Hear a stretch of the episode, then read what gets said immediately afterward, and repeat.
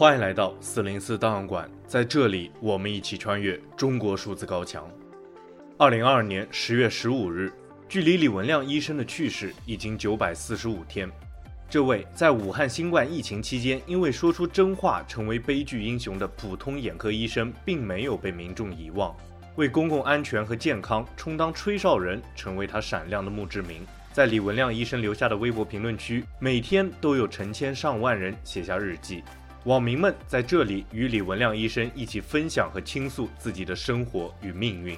正如一位网友所说，李文亮微博成了互联网哭墙，一个安放人们良心的地方。由于李文亮的微博随时可能被网络审查部门下令删除，中国数字时代对李文亮医生微博下的网民留言每日片段精选备份，直到该微博账号被关闭为止。二零二二年十月十二日是李文亮医生的生日，许多网友在李文亮的微博留言中，对这位新冠疫情吹哨人表达了生日祝福。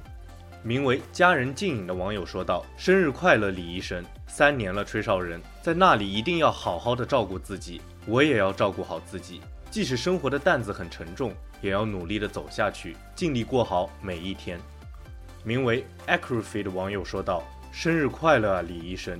爸爸因被人构陷羁押看守所快一年了，这一年里，我对社会的认知不停的崩塌又重建。”我看到好多与我相似经历的人在网上发声，可最终也几乎没了下文。现在这个铁锤重重朝我砸来，也轻而易举地让我的家四分五裂，几近破产。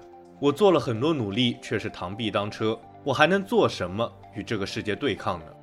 名为浅薄与深沉的网友说道：“今晚在下班的路上，我和同事聊起了你，谈起了你的两个孩子，谈起了2020年凛冽的冬天与春天。”此时太伤感了，才知道今天是你的生日，这算是冥冥中的缘与牵挂吧。愿李医生在天堂幸福快乐，请李医生也祝福我们吧。此时，在时间的一个片段，在世界的一隅，很多人生活得如此无力，如此艰难。名为踌躇满志的网友说道：“生日快乐，李医生！可是我们不快乐，整个世界都病了。”名为 Sherry 杨志然的网友说道。致那黑夜中的乌烟与怒吼，谁说站在光里的才算英雄？此外，中共变本加厉的疫情管控已经让许多百姓感到不堪重负。名为牙牙牙买加的网友说道：“生日快乐，李医生！最近在申博，希望一切顺利。不知道是不是只有我们这一代是这样，还是所有人的二十五岁这样迷茫、彷徨，愈发觉得看不清这个世界，愈发觉得社会的复杂多样。”小时候总想着报效祖国，为国争光，现在只想家人朋友健康开心。李医生，大家都很想你。名为螺丝钉的网友说道：“李医生生日快乐！今天星期六，早早就起来了。朋友还在笑我说不是双休吗？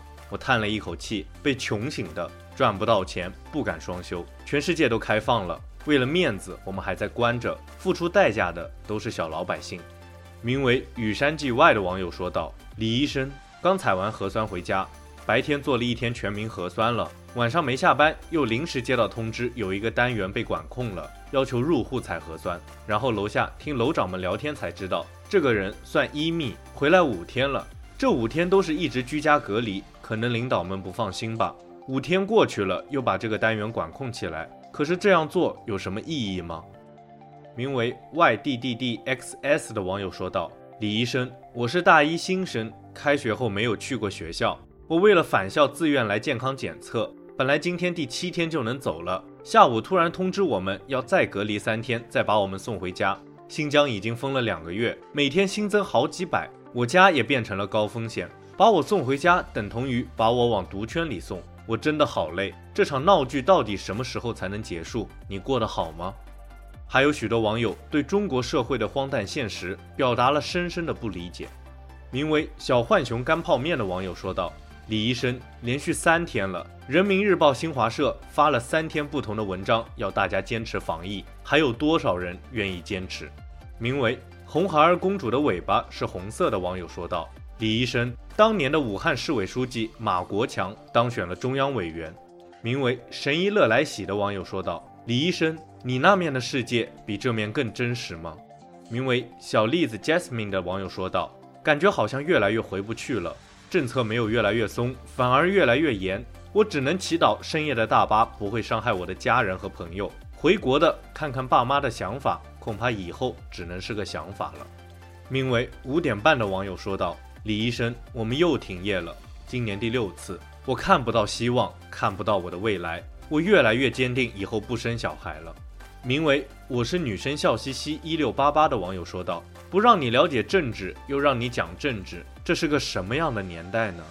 名为“莲子心 blog” 的网友说道：“医生，也许十年后有人会书写这个混沌、焦灼、荒唐的年代，难堪又落寞。”名为“志同一二三四五六七”的网友说道：“记得先生，记得蔡丽，记得文革，记得荒谬，记得权力的傲慢无耻。”其实，正如一位网友所说，这个评论区是英雄和凡人的纪念碑。这么说是因为英雄同样来自凡人，并因其平凡而伟大。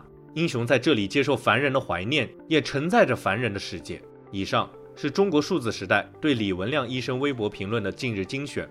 我们将持续关注、报道与记录互联网上民众的声音。中国数字时代 CDT 致力于记录和传播中文互联网上被审查的信息。以及人们与审查对抗的努力，欢迎大家通过电报 Telegram 平台向我们投稿，为记录和对抗中国网络审查做出你的贡献。投稿地址请见文字简介。阅读更多内容，请访问我们的网站 c d t dot m e d i a。